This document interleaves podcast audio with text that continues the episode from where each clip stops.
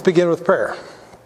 Heavenly Father, we give praise to you this morning for your love for us and for the blessing of marriage, and we pray that you would be with us as we contemplate important things, that you'd use it in the growth of our marriage relationships. We pray in Jesus' name. Amen. Okay. Um, so today, I'm going to start by reading a passage of Scripture from uh, Numbers 11, one of your favorite passages. The people of, well, let me just start by saying that um, um, this is, you know, a little bit after God made manna for them. And uh, the manna was, is described in verses 7 to 9 the manna was like coriander seed, and its appearance like that of bdellium. The people went about and gathered it and ground it in hand mills or beat it in mortars and boiled it in pots and made cakes of it. And the taste of it was like the taste of cakes baked with oil. And that's a good thing. When the dew fell upon the camp in the night, the manna fell with it. Okay, so that's what God had given them. But this is, after a while, what their response was. The people of Israel also wept again and said, Oh, that we had meat to eat. We remember the fish we ate in Egypt that cost, cost nothing the cucumbers, the melons, the leeks, the onions, and the garlic. But now our strength is dried up, and there's nothing at all but this manna to look at. So they had been given wonderful food in, the, in a miraculous way. But after a while, they didn't appreciate it. And you know, this is the kind of story you read and even the children who are listening, they get what's going on. You know, they, they can see that, that these people's hearts were not thankful for what they had. Children are much better at seeing that in the Israelites than they are at seeing it in their own hearts. But that's, this is a, such an obvious demonstration of human nature. Here they had been slaves, they were treated with brutality. Now God, through Moses, had delivered them. And when they had no food, he gave them miraculously, gave them manna, and then fed them quail as well, as you know. And they loved that too. And they loved the manna. But they became accustomed to the manna. And eventually they grew tired of it. And they began to yearn for something else, for food other than manna and quail. They long for the cucumbers and the fish and the melons and the leeks and the onions and the garlic that they used to eat in Egypt.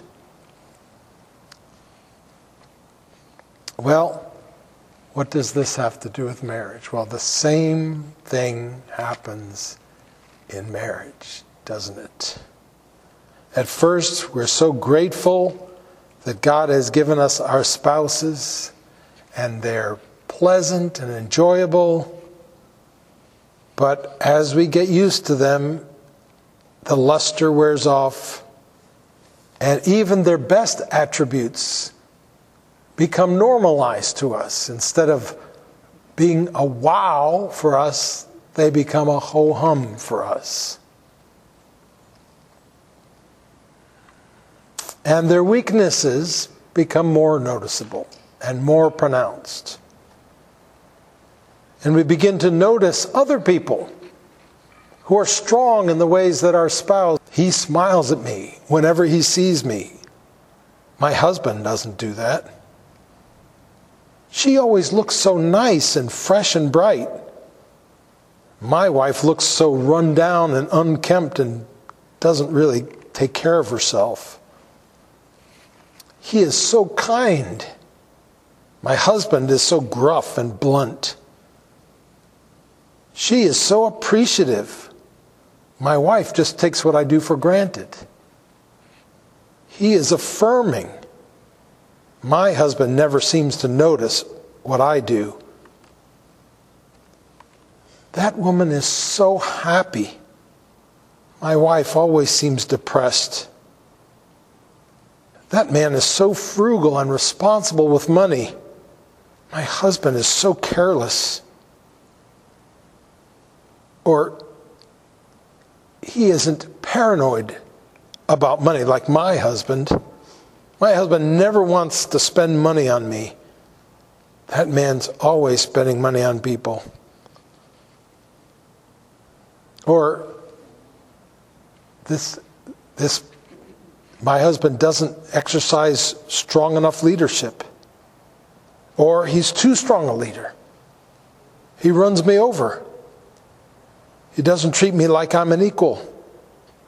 And this can happen in a thousand different ways.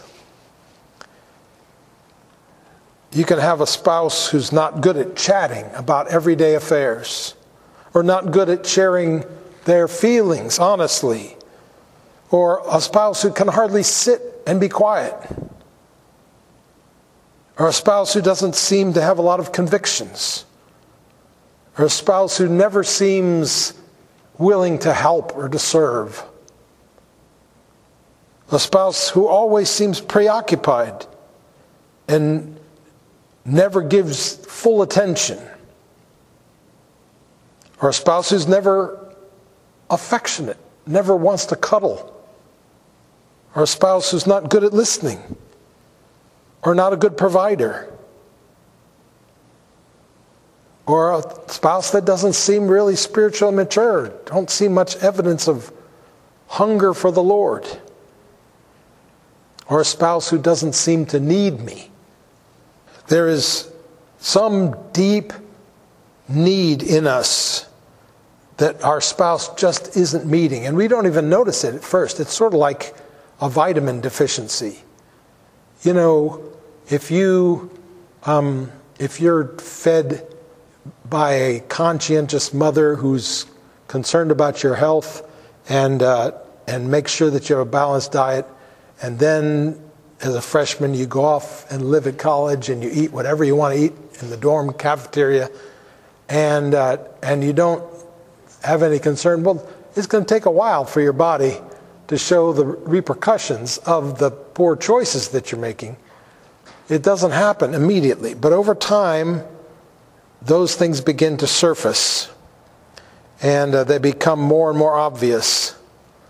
And uh, and we complain about it and we try to correct the other person. We even get upset sometimes.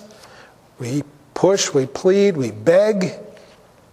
But often it doesn't do any good. At least it doesn't seem to really bring about any change. So these are, this is a real phenomenon that occurs frequently in marriage, if not always. I call these things gnawing hunger spots. Gnawing hunger spots. When our spouse's weaknesses begin to uh, bother us and like a sore, you know, a place like a blister where you get a certain place that's gotten rubbed too many times and it starts to really bother you. And you and I know that you can have one toe and if that one toe is in pain, it absorbs your whole attention.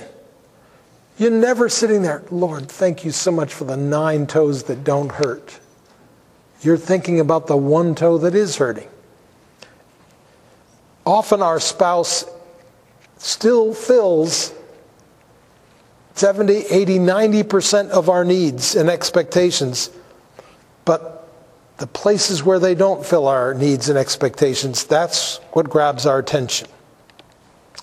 And over time, those become real sore spots, even to the point of desperation at times. Probably everybody experiences this. The emotional pain becomes more and more noticeable as it's aggravated over time.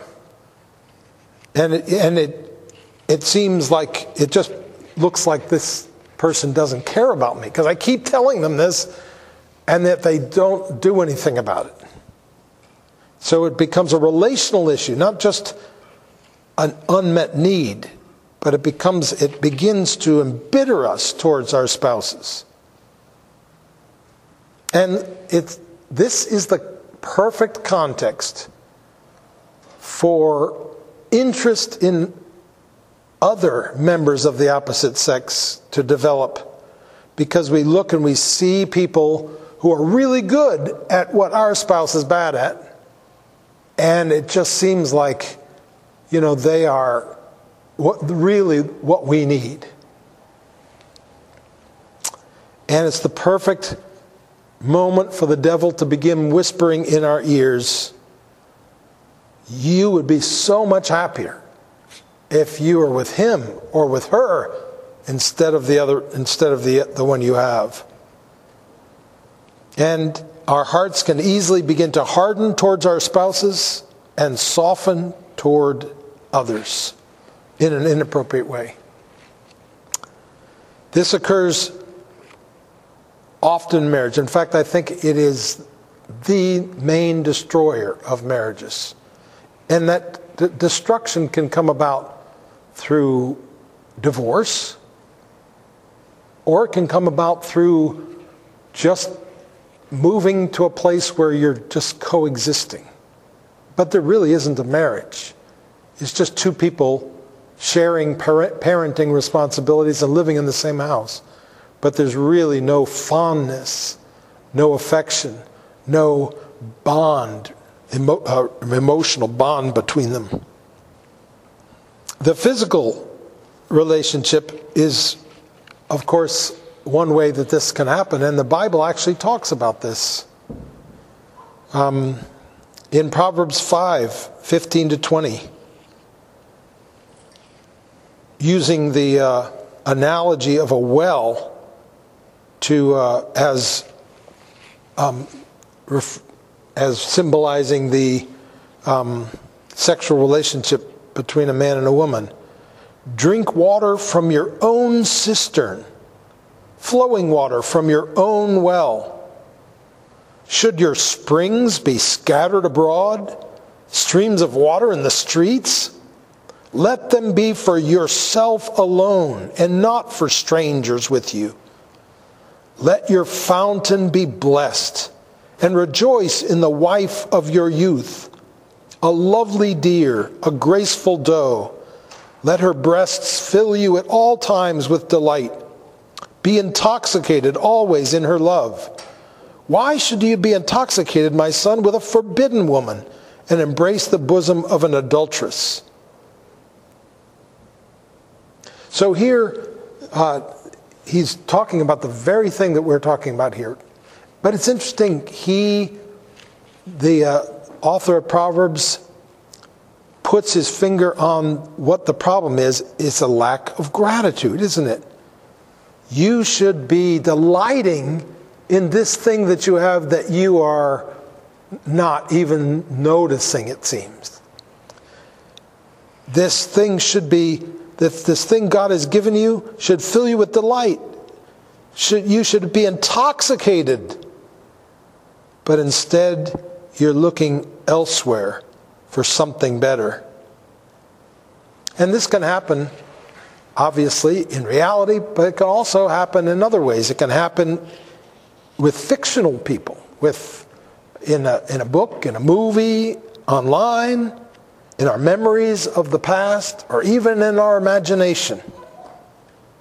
And even if it doesn't lead us into a relationship with someone else, another living, breathing human being, it can make us discontent. And it can lead us to self pity. This is one of the hardest lessons that I had to learn in my marriage. There's so many wonderful things about my wife, and yet it was so easy for me not to appreciate Um, either because they were things that weren't really important to me, just my personality, or because they were things that I just took for granted. And let me just give you a few examples of things that I took for granted because I just thought this is the way all Christian women should be. She loves the Lord. She wants to do what's right. She wants our marriage to work. She's always been faithful to me. She still puts up with me. She actually cares about me. She prays for me. She talks to me. She's willing to listen to me talk about the things that are going on in my life. She loves my children. She even loves my family, sometimes more than I do. She works hard. She's ministry minded with people outside of our own family. You know, those things, I, in my estimation, I gave her very few brownie points for those things, even though really those are things to be cherished. Those are things some people would die to have in their spouse. But for me, it just didn't add up to be uh, many gold stars in my heart, which is really a terrible thing. I'm so ashamed of how thankless a person I had become. It's really scandalous how, as human beings, we can be so blessed and yet so thankless at the same time. Now, of course, my wife and I are different, very different. And I always took those as negatives. And then the Lord showed me that those are actually positives, that I need her. I need someone who's different than I am. And I just didn't have the humility to recognize that I needed, that there was something wrong with me and I needed someone who was different than me. If I only love and admire and respect people who are like me, then ultimately I'm just loving myself. I just see myself in them. And even in the ways that the other person is weak, it's so easy to forget that their weakness you need as well. It's not just their strengths that you need, but you need that God has chosen their weaknesses as a gift to me to help me to learn to trust Him, to help me to learn to look to Him, and to remember that ultimately this life is not the, the, the thing. And this earth is not my true home. It's not supposed to be fully functional. It's supposed to be broken and not work in many ways. Otherwise, I start thinking this is great and I don't want to go anywhere else. So, it's a failure of gratitude. Um, very easy to see other people's shortcomings and sins and conclude that that other person is really a curse and not a blessing. Because we're blind to the ways that they're a blessing. And this is one of the most pernicious parts of human nature. That right in the face of abundant, undeserved grace, we are ungrateful. Even if we you know, just having a spouse means we've received a precious gift from the Lord. And by the way, um, I, have said this before, but I just want to reaffirm it. Um, there are evil, dangerous spouses. We're going to talk about that coming up. So, you know, when I say these things, I'm not referring to someone like that. But we'll we'll uh, we'll deal with that. So, you know, there are there are um, people to run away from. It's but there are also many people who we really ought to be grateful for that we feel like running away from. So it's really important that that we keep the distinction between those two things clear. Um, we can turn anything into abuse, you know, even someone not being affectionate enough. Somebody can say, that's abusive. You know, well, that's an abuse of the word abuse. Um, so I, I, there are definitely abusive people, but it's important also not to be too quick to conclude that someone's abusive. Ordinarily, we think of people as not thankful for their marriage because they don't have a good marriage. But isn't it very possible that people, it's really the other way around, that people don't have a good marriage because they're not thankful for their marriage? Many people who think they have an unhappy marriage don't really have a marriage problem, they have a gratitude problem. And that ingratitude has ruined their relationship. Because ingratitude erodes relationships, corrupts relationships, poisons relationships. That's where I'm going to leave you. And uh, today I thought, well, if we're going to ask people to think about, you know, gnawing hunger spots and, and perhaps things that they have that are gnawing hunger spots, I don't want them feeling like they have to share that with others. I don't I want them to feel like they have to share that with their spouses. So I want you, each one of you to gr- break up into a group of two, you and the Lord. Each one of you just go off and be with the Lord for a little while and share with Him ways that you feel like this might be true for you, if there are any. I don't want to assume there are. Um, but if there are gnawing hunger spots in your own heart, or even the beginning little shoots of them, what are they? And then ask God's forgiveness. Keep the story of Israel with the manna in mind as you do that and repent before Him of these things and ask Him for His help in, uh, in dealing with this and being grateful. And then, if you finish all that and you would like to come back and, uh, and talk as a group or talk to the Lord, ask for prayer, then gather, you know, the women can gather around Marianne and the men can gather around me, but only if you really feel like you've exhausted this subject of pondering your own gnawing hunger spots and repenting of them and praying for God's help. Okay?